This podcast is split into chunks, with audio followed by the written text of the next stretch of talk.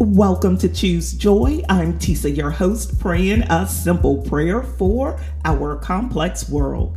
As we get closer to Christmas, there seems to be so many more things that we need to get done.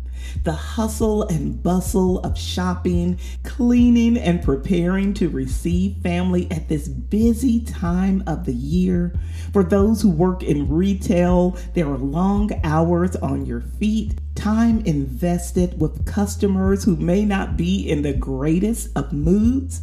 But for those of us who believe, we know that hustling and grinding and working is not all that God has for us. Chasing money and popularity and fame is a race that cannot be won and it can't be won because more is never satisfied. So today's prayer is one of encouragement for all of us who are seeking a way, maybe even the permission to slow down.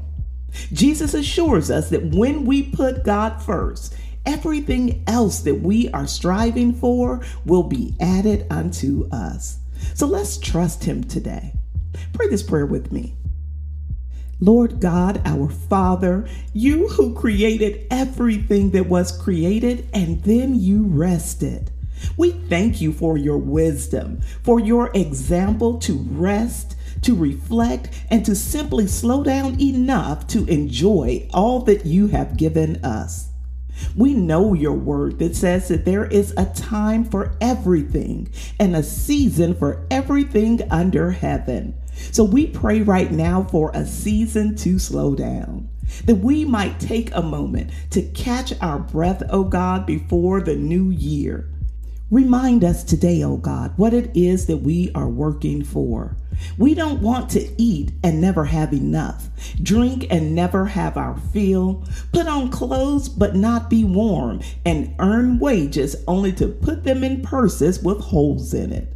God, we want to enjoy this life. We want to represent you wherever we go with joy and gladness. And we can't do that when we don't take the time to reflect, to stop and be still and remember that you alone are God.